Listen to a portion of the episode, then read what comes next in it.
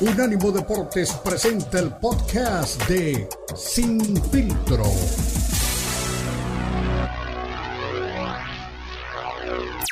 Eh, de título, una, una mega pelea, como ellos le, han eh, determinado lo han denominado, entre el campeón del peso pluma y también el campeón del peso ligero. Me refiero a Islam Makachev contra Alexander Volkanovski que por su parte pues dejó vacante eh, el título de las 145 libras para ir por este, por este cinturón.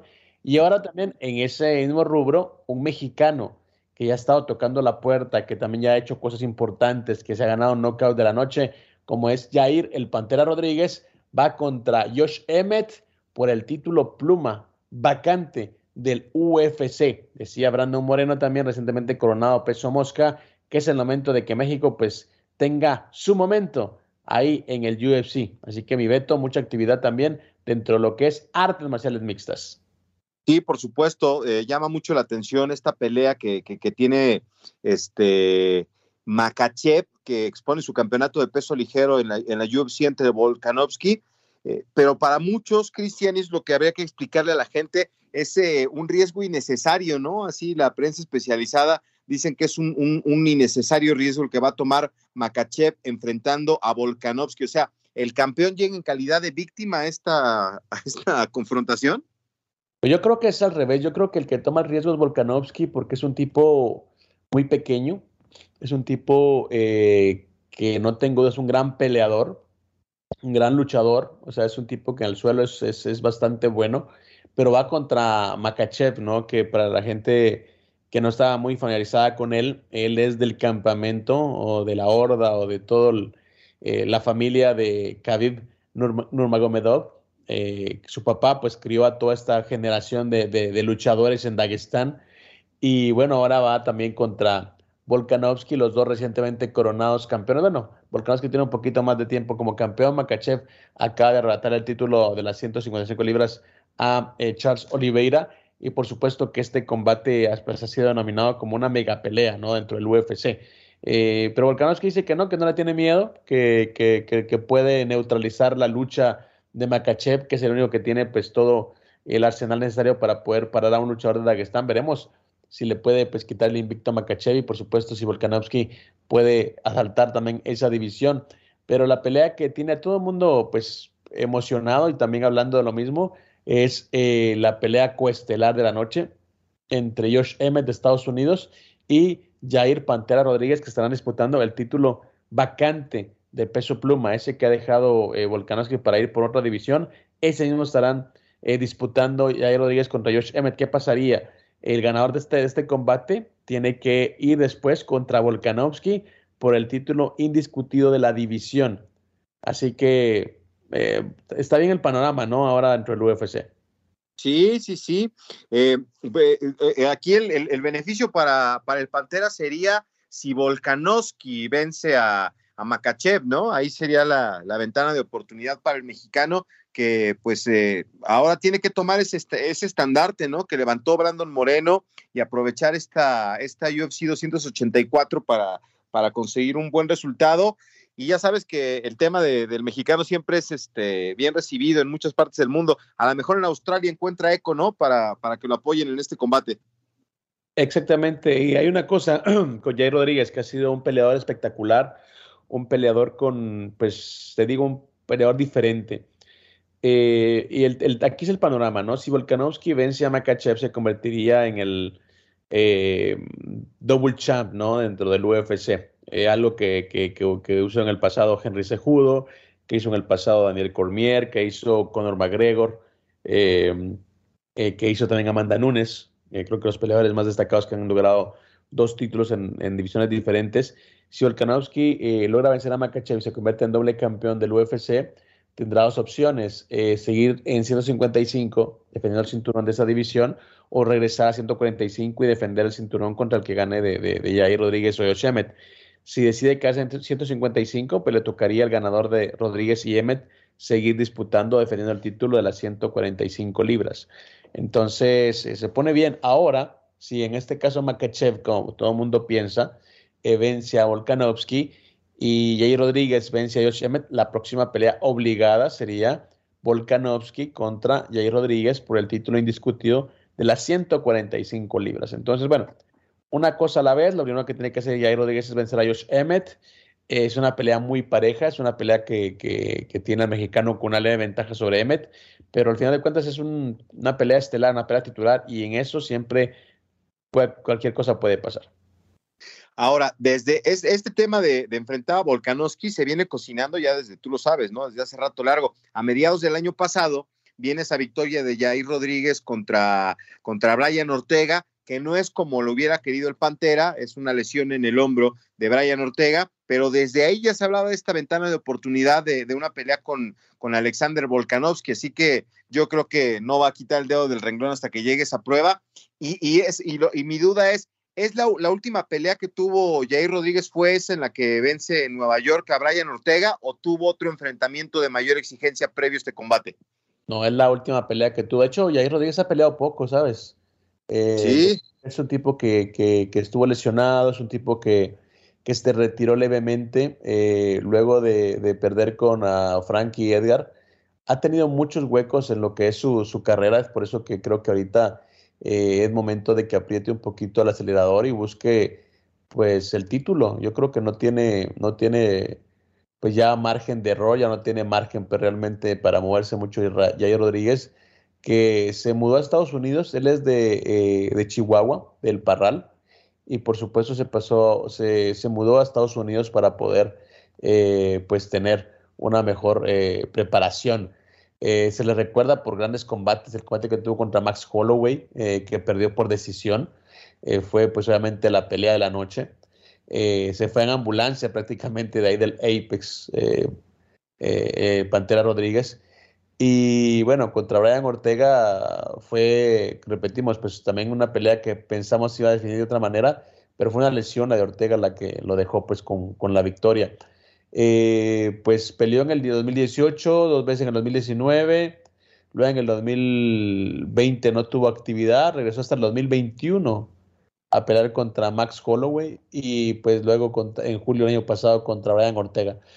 es un tipo que ha tenido muchos, muchas lagunas en lo que es eh, su carrera, pero bueno, ahí está. Eh, veremos si finalmente le llega su momento de brillar al buen Pantera Rodríguez. Y, de, y de ahí, te, por eso te decía, eh, se tiene que agarrar del estandarte de Brandon, de Brandon Moreno, que hace dos semanas, hace dos semanas aproximadamente, hablaba de que México se merece un evento numerado y de primera línea de UFC en territorio este, mexicano. Y le gustaría muchísimo que el día que se presente esa oportunidad estén eh, en los combates estelares, por supuesto, él, junto con el Pantera Rodríguez y con Alexa Grasso. O sea, imagínate lo que serían ellos y, este, Brandon Moreno, pues un taquillón, ¿no? Para eh, la UFC presentándose en México. De hecho, Alexa Grasso también tiene su pelea titular contra eh, Valentina Shevchenko, así que hay tres mexicanos disputando cinturones en el UFC. Brandon ya lo ganó. Jair Rodríguez también tiene grandes posibilidades de, conseguirlo contra Josh Emmett.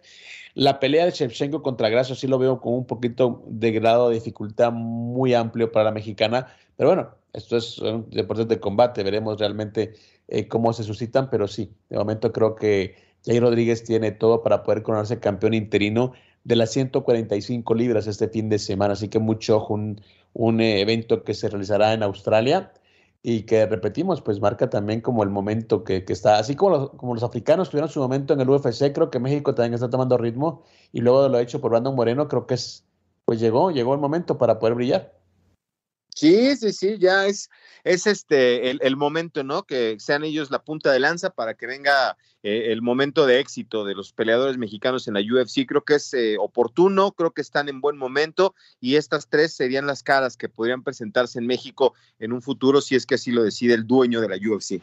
Y bueno, también recordemos que la última vez que, el, UFC llegó a México, la pelea estelar era Jeremy Stephens contra eh, Pantera Rodríguez un piquete de ojo accidental, dejó pues la pelea suspendida en el primer round y la gente se, enardeció, lanzó cerveza, se puso un poquito loca dentro de lo que es la arena y a partir de ahí no han podido regresar a territorio mexicano, pero yo creo que si, si al menos dos de tres tienen títulos o tienen cinturones del UFC, yo creo que es bastante probable que el UFC diga, ok, pues realmente creo que vale la pena regresar a México una vez más. De hecho, regresan a Miami después de tanto tiempo. Miami era territorio prohibido para ellos y creo que están viendo pues ya como, como una ventana de oportunidad de volver a, hacer eventos en Miami. Era un territorio literalmente prohibido para el UFC y ahora regresarán pues con una cartelera de primer nivel que incluye también a peleadores como, como Masvidal, Gilbert Burns, también eh, pues eh, la revancha de, de, de Adesanya contra, contra Pereira. Entonces, pues yo creo que si hacen un buen evento, tendríamos al UFC de regreso en México. estimado Beto, vamos a una pausa, regresamos porque hay también temas de boxeo, hay muchos eh, videos virales en, en, la red, no sabemos cuáles son reales y cuáles no, pero bueno, hay muchos temas que hay que tocar porque hay muchas peleas de boxeo también en este 2023. Una pausa, ya regresamos.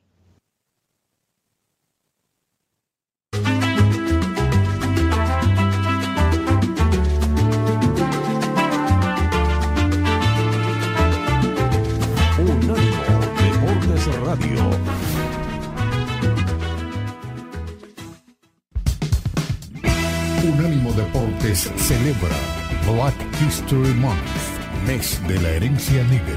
Orgullosamente, Unánimo Deportes.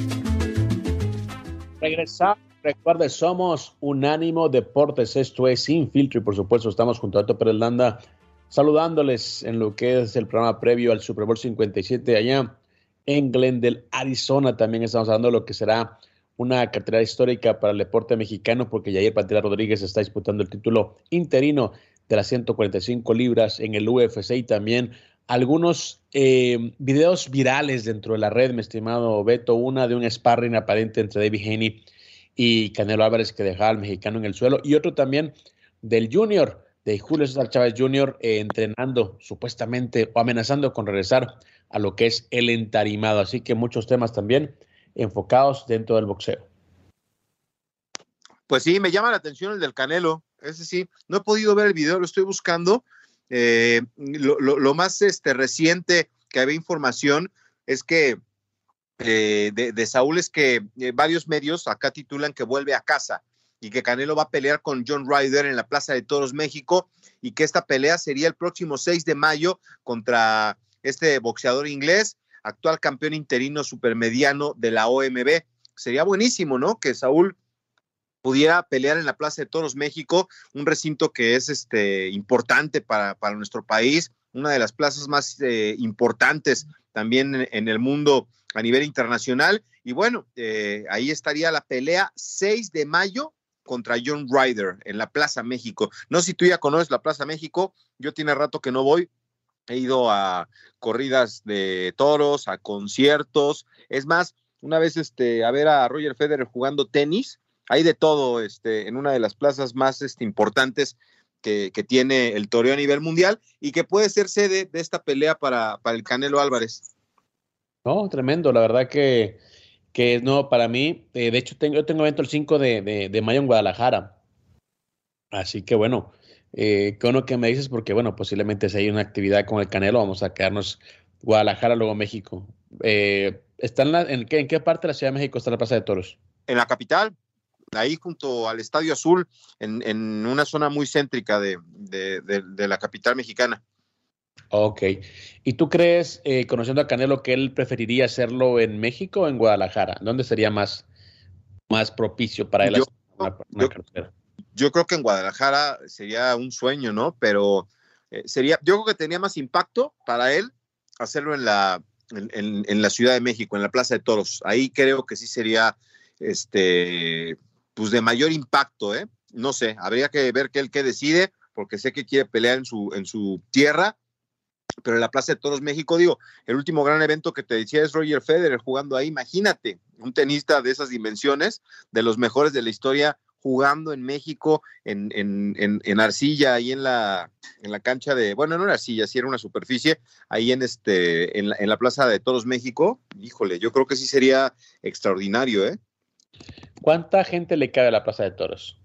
es el dato que te estoy este, checando justo en este momento. ¿Cuál es la capacidad del aforo que tiene eh, actualmente? Porque, digo, no, no ha sido remodelada y le caben 42 mil personas sentadas, pero ha llegado a tener 50 mil porque acuérdate que se puede, digo, para una función de box, se puede ocupar el, el, redondel ahí para que se pueda este, meter más gente, más butacas. Puro VIP, ¿no? Puro VIP en el suelo, en el, piso, ¿no? 42 mil personas sentadas, pero en, grandes eventos ha llegado a tener 50 mil.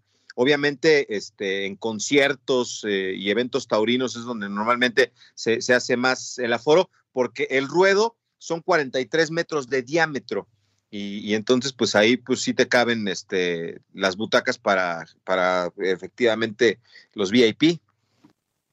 Ok, bueno, tremenda noticia entonces que tendríamos a Saúl Candelo Álvarez cumpliendo esa promesa, ¿no? También de, regresar a su tierra y, tener una pelea de, de, campeonato una pelea importante en territorio mexicano. Eh, no, no, no, faltará la gente que empiece las comparaciones, ¿no? De que Chávez llenó la Azteca, que este va a la Plaza de Toros. Pero creo que es importante, ¿no? Que sea cual sea las circunstancias que, logre pelear en territorio mexicano como él, como ha sido su sueño, ¿no? Sí, sí, sí. Y a mí me parece, o sea, entendiendo que un estadio es este un, aforo buenísimo, eh, yo creo que que, que el aficionado que está en las partes de las cabeceras, pues no alcanza a apreciar tan bien la pelea como en una plaza de toros, que es un redondel, es una especie de embudo, y yo he estado inclusive en la, en la parte alta, y, se, y, se, aprecia muy bien, ¿no? Entonces creo que es como un, es como un parenque, es como una forma de, de poder este, eh, estar más cerca del peleador, hacer sentir eh, el, apoyo para él y para en contra de su rival. Y, y, eso es lo que creo que puede ser muy, este, muy interesante para Saúl. Hacerlo en la capital mexicana, en la Plaza de Toros México, yo creo que sí sería un, un buen récord para, para Saúl. Totalmente de acuerdo. De hecho, te digo una cosa, yo estuve en la pelea, bueno, estaban dos peleas en estadio y sí, la verdad que es, o sea, obviamente he estado trabajando, eh, estuve en la pelea de Pacquiao contra Clote allá en el estadio de los Cowboys eh, y la verdad que sí, la vista es complicada. Eh, también estuve en la, en la, si no estás en ringside obviamente, también estuve en la, en una cartelera en el estadio de los Blue Jays de UFC eh, allá en el 2011 peleó eh, eh, George St. Pierre contra Jake Shields. El estadio se llenó en Canadá porque sí son fanáticos del UFC. Pero yo estaba en una de las tribunas de prensa y la vista, pues obviamente lo veíamos por las pantallas ya. Y me ponía a pensar la gente que estaba allá a un lado, la gente que estaba en esas, en esas locaciones, pero también lo estaba viendo en, las pantallas, era únicamente el decir estamos aquí, ¿no? Metidos, tomar cerveza, hacer fiesta, pero sí, lo que era el espectáculo en sí era muy complicado de ver. Sí, mira, lo que, lo que es una realidad es que se iba a pelear contra John Ryder en esa fecha y que la pelea va a ser en México. No sería la primera vez que Saúl este, pise, yo no me acordaba de esto, ¿eh? pero no es la primera vez que Saúl va a estar eh, arriba de, la Plaza de Toros México, porque antes de que se, se convirtiera en figura y que migrara sus, sus peleas a, a Las Vegas, a Estados Unidos, bueno, pues tuvo una el 26 de noviembre del 2011 contra el puertorriqueño Kermit, el asesino Cintrón, no sé si te acuerdas de este peleador. Tron sí me acuerdo de él. Sí, su tercera defensa del título Super Walter del Consejo Mundial de Boxeo, o sea, la, pena es la tercera defensa para Saúl, entonces ya sabe qué es pelear ahí, ya sabe qué es sentir el respaldo de la gente, es la opción uno para, para él y para su entorno de trabajo, y en caso de que no se llegue a un acuerdo para que esta pelea se realice en la Plaza de Toros México, podría ir a, la Plaza de Toros, pero de Guadalajara. Entonces, están en ese tipo de negociaciones, de acuerdo a lo que se maneja eh, con, la gente en el entorno del Team Canelo, que, Eddie Reynoso ha dado el visto bueno y que lo único que quieren es ver la disponibilidad de la Plaza de Toros México en esa fecha, porque eh, hay que ver este, cómo está el tema de las corridas, ¿no? O sea, no, no puedes tener una corrida de toros al otro día de una pelea o viceversa.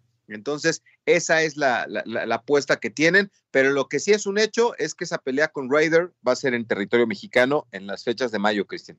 Perfecto, sí que ahora escuchó.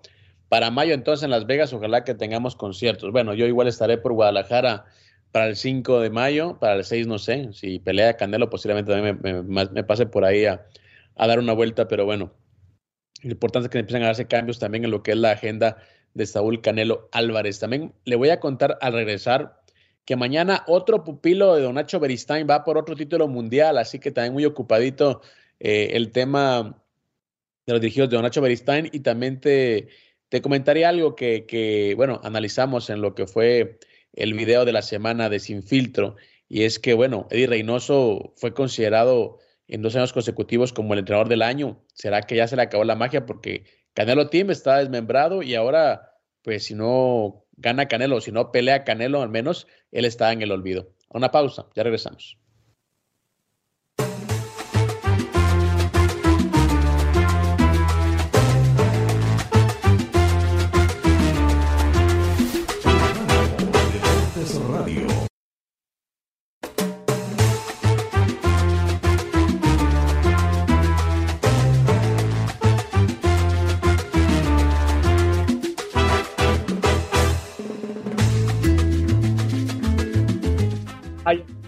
Este fin de semana también en San Antonio, Texas. Y que uno de los pupilos predilectos de Don Nacho Beristain, el famoso, el veterano entrenador de boxeo mexicano, tendrá actividad frente a Shaki Foster. Y me refiero a Rey Vargas, que estará pues eh, buscando eh, un nuevo título, el título vacante de las 130 libras eh, de la, del Consejo Mundial de Boxeo. Así que eso es eh, en lo que estaremos eh, también sentados este fin de semana.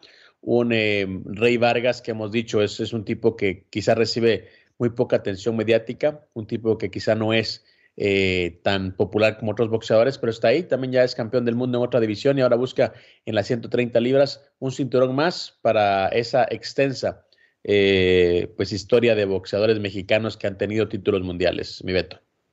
Sí, bueno, pues ahí está, ¿no? Es este un, tema muy, muy interesante. Pero ya llegó Marco Patiño para hablar de la, de la, de, Lebron y de la NBA. Marquito, ¿dónde está Marquito? Anda por ahí, Marquito. Está ahí. Ya llegó, ya está aquí, el, amante también. Digo, ya que nos, nos, dará su pronóstico del, del, Super Bowl, pero oye, Marco, lo de LeBron James, eh, extraordinario, ¿no? se pagaron hasta 90 mil dólares para poder estar en su partido, donde llegó a los 38 mil 390 puntos con un disparo ahí este, dentro de la pintura, bueno, no dentro de la pintura, dentro de, del perímetro de los disparos de tres. Estuvo ahí este Karim Abdul Jabbar, que estuvo pendiente de este juego. 34 eh, años después eh, viene este, este récord.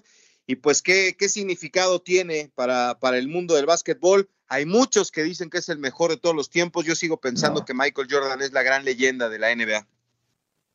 Eh, no, o sea, Beto, pues, saludarlos con mucho gusto y muchas gracias por la invitación. No, o sea, creo que el nivel de Jordan no está ni siquiera en este en cantidad de títulos, pero, pero sí es, es, es, es muy importante el, lugar que ocupa LeBron James en, en la historia de la, de la NBA. La verdad es que es un, es un espectáculo, es impresionante lo que ha logrado. Más allá de los puntos, no los puntos, ha sido una historia, ha sido la era de LeBron James. Y mira que ni siquiera ha sido el, jugador más exitoso en cuanto a campeonatos, ¿no?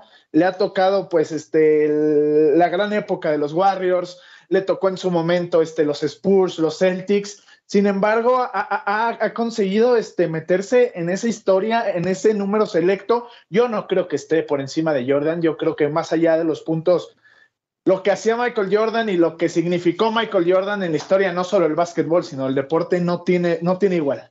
La verdad es que yo sí creo que quien lo está diciendo, no, no, no, no, no estoy muy de acuerdo, pero, o sea, pero sí hay que reconocer, ¿no? Este 20 años en la NBA y una historia impecable y sobre todo algo que, está, que, es real y que estuve leyendo, lejos de, los escándalos, ¿eh? no, no, no, es, es polémico, pero siempre lejos de los escándalos, disciplinado. Y pues lo digo, el, récord de, puntos es importante, pero solamente es una rayita más al tigre, pero en un tema positivo, ¿no? Este Marquito, es, es complicado para gente como LeBron James vivir con una sombra, ¿no? Eh, pasa en cualquier disciplina, le pasa a Messi con Maradona y Pelé, le pasa a Canelo con Chávez. Es decir, Lebron es Lebron en su época, el mejor, eh, sin ninguna duda, en, esta, en estas últimas dos décadas, pero siempre tendrá ahí la, comparación eh, incómoda pero necesaria sobre si fue mejor que Michael Jordan, ¿no? Sí, es, es, inevitable, ¿no? El deporte y la vida en general e, es, inevitable recurrir a la comparación. Y sí, como yo, yo te digo, o sea, no has, no has, no a lo mejor le, ha costado mucho trabajo, ¿no? Ganarse los cuatro anillos que tiene este, con dos equipos, con tres equipos diferentes, pero de la época es sin duda el estandarte del básquetbol, ¿no? De esta época, más allá de que hay buenos jugadores, está Kevin Durant, está Stephen Curry, pero creo que es LeBron James el estandarte de esta época que estamos viviendo nosotros. Sí, claro que va a ser complicado, pero todo está en cómo lo tome él, ¿no? Él tendrá sus récords y, sí, yo sí, yo no creo que, esté, insisto, al nivel de la leyenda de Michael Jordan, pero es, es, esta es la época de LeBron. Este, desafortunadamente en este que es el ocaso de su carrera, que yo creo que todavía le quedarán un par de años más a buen nivel, eh, no está en un equipo, digo, los Lakers no, no, han, no, han, no han dado el ancho, pese a que en su momento armaron este gran trabuco, ¿no? Russell Westbrook ya no está, este Davis, que, este, que tampoco ha sido, este, Anthony Davis tampoco ha sido lo que se esperaba, pero bueno, ya ganó su anillo, ¿no? En, la, en esa temporada de la pandemia, sin pública, un poquito desangelada, pero ya ganó su anillo con los Lakers, ganó con los Cavaliers, ganó con, con el Miami Heat, entonces ha demostrado que vale cada peso, cada dólar, cada lo que sea, es, es, muy valioso LeBron James. Tuvo momentos muy especiales ese partido, ¿no? Ya el de, el de anoche, él ya no estuvo, llegó de traje, le dieron descanso, ofreció unas palabras, pero en el momento del de, término del partido, eh, Karim Abdul-Jabbar toma la pelota en las manos, digo, como ceremonia, y le entrega el balón de, de los 38 mil y tantos puntos a LeBron James. Eh, hubo cosas muy emocionantes. Les acabo de compartir una imagen eh, a ambos que seguramente ya la habían visto. Eh, se trata ni más ni menos de el momento en el disparo de parte de, LeBron James, ¿no? De, King LeBron para anotar el, punto del récord.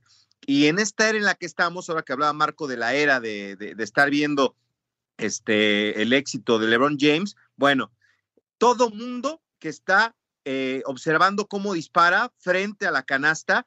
Eh, están con hay el un señor que no, ¿no? Hay un señor que no. Todos están con el teléfono en la mano. Hay un señor que no. Bueno, ese señor que no es el, fundador de Nike, Phil Knight. Es el primero que creyó en LeBron James. Y lo extraordinario de la foto no es que esté en primera fila, es el único que no está con el teléfono grabando, está disfrutando del momento, testigo de la historia sin tenerla que grabar.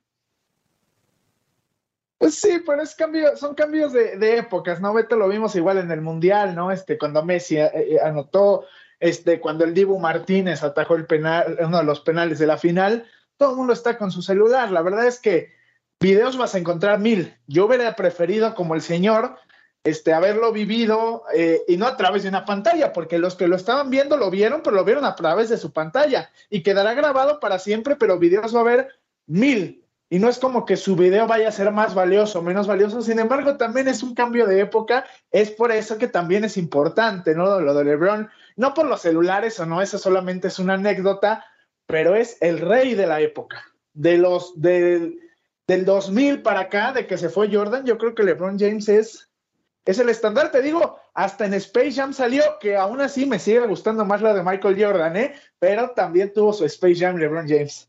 Te digo una cosa, yo la de la de LeBron James no me la aguanté ni, ni, ni 20 minutos, me, no me gustó.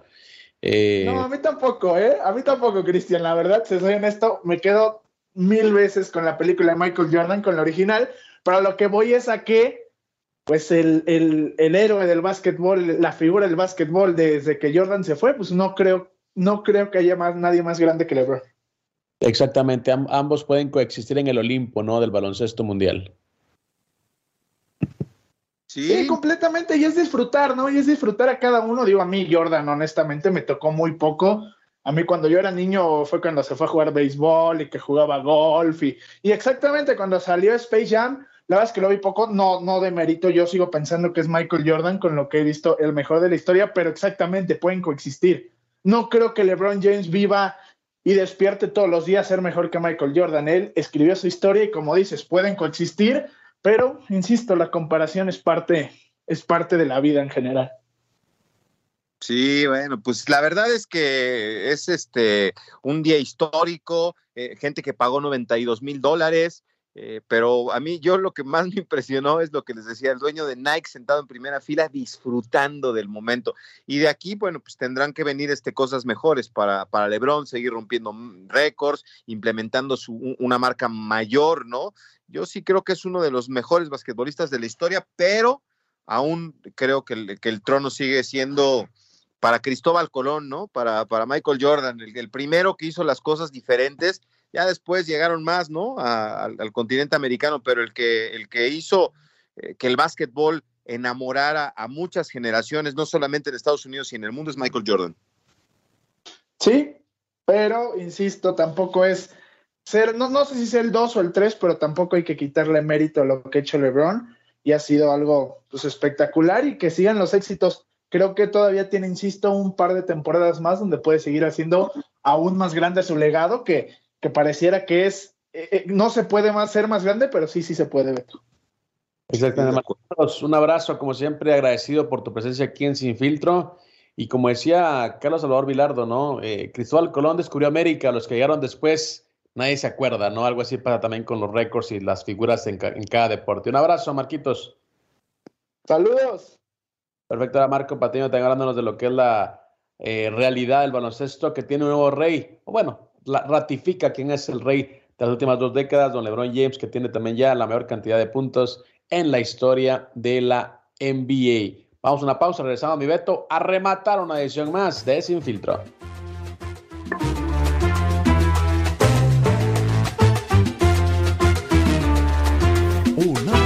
Deportes Radio.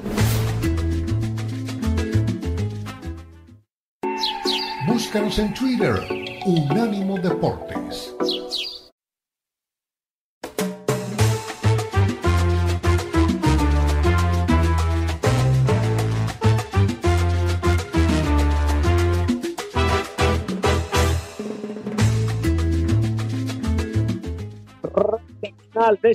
Recuerde, somos Unánimo Deporte, lo mejor de la cultura del deporte, pero informado 24-7 ya sabe, unánimodeportes.com. Hay una nota interesante, mi Beto, aparte de todos los entretelones del Super Bowl 57, está también la nota sobre el comercial de cerveza que tendrá a Canelo Álvarez como su figura principal. Si, si se quiere reír un poquito, adelantarse a lo que serán los anuncios del Super Bowl, vaya a nuestra página, unánimodeportes.com, y estará para que se divierta un poquito con el tema de Canelo Álvarez y por supuesto su participación en el Super Bowl 57. Pero te decía, mi estimado Beto, que hay un, pues un boxeador que no ha recibido, pues obviamente, la atención necesaria, se llama Rey Vargas, pero este fin de semana él tiene títulos o es campeón del mundo en 122 y 126 libras y ahora quiere buscar un tercer cinturón en 130 y entrar al selecto grupo de, ya sabes, de gente como Chávez, como Eric Morales, como Antonio Barrera,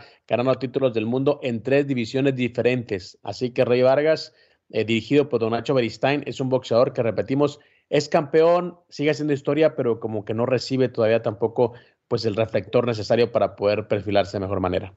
Bueno, pero pues digo, por algún, por algún lado tiene que empezar, ¿no? El, señor Rey Vargas, que digo, no es, no es eh, ¿cómo explicarlo?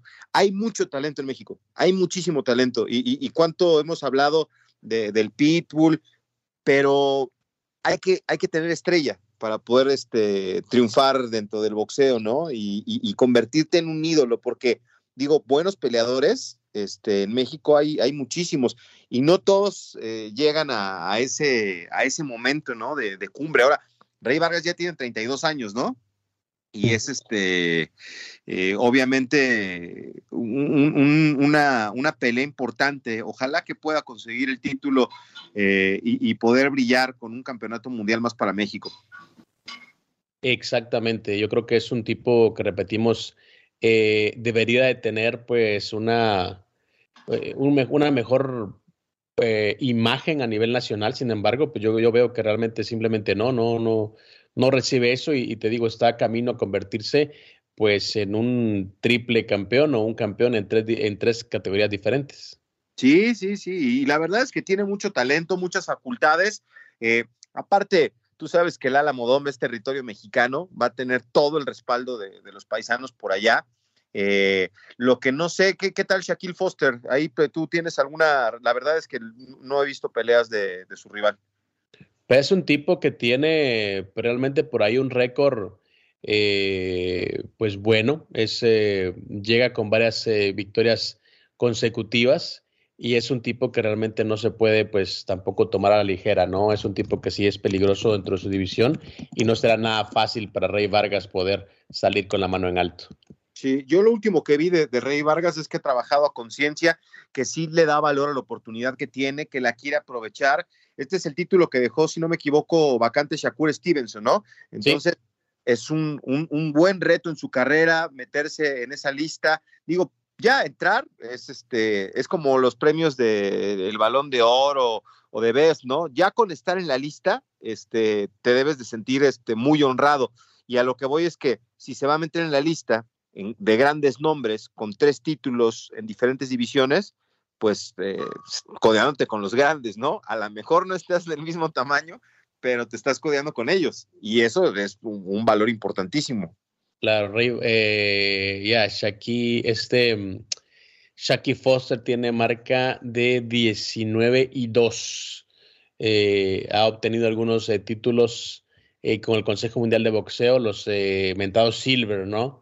Que, son, digamos, títulos intermedios dentro del boxeo. Así que Shaki Foster, que viene con una, una racha ya de algunas peleas, eh, de nueve peleas ganadas al hilo. Eh, la última fue eh, el año pasado, en marzo, por decisión unánime. Le ganó a Jakubov. Anteriormente enfrentó a otros latinos como Miguel Román, Alberto Mercado, Jesús Bravo. Pero bueno, ahora le tocó a él, ya es el retador pues, designado. Y le toca a Rey Vargas buscar, como repetimos, pues una tercera corona dentro de su andar, ¿no? Veremos cómo le va. Sí, y aparte, buena vibra, ¿eh? Lo fue a despedir la familia al aeropuerto con pancartas, le llevaron mariachi, se ve en perfecto estado físico y, se enfrenta a un peleador que tiene 19 victorias y dos derrotas. Pero el tema es que no pierde este Shaki eh, desde el 2016, eh, así que yo creo que no es un flan, es un rival a vencer una buena contienda y ojalá que el mexicano pueda conseguir esa victoria contra Shaki Foster. El récord de, Rey Vargas es de 36-0, que es bastante respetable, Cristian. Exactamente, es, es algo respetable y por supuesto es un, tema que repetimos, ¿no? Tendremos que seguir muy de cerca eh, porque Rey Vargas este domingo podría amanecer ya con su tercer título del mundo eh, ya en lo que es su carrera y por supuesto toda la gente de México debe celebrarlo porque es un campeón. Sea lo que sea, es un tipo que realmente está ahí por méritos propios y aunque la gente no lo siga tanto, pues va a ser tres veces campeón del mundo. O bueno, o campeón del mundo en tres divisiones diferentes. Mi estimado, se nos va el tiempo. Un abrazo, suerte en la Copa al Día. Sí, sí, sí, aquí estaremos pendientes porque ya viene la presentación de Diego Coca. Nada más, yo voy con los jefes, ¿y tú? Eh, yo voy también con los jefes de Kansas City. Así ojalá que. Ah, bueno, pues entonces, el lunes o lloramos la derrota o celebramos la victoria. Fuerte abrazo. Un abrazo, hermano. Cuídate. Seguimos en compañía. Sigue en compañía usted de Unánimo Deportes. Recuerde, somos lo mejor de la cultura del deporte. Bendiciones.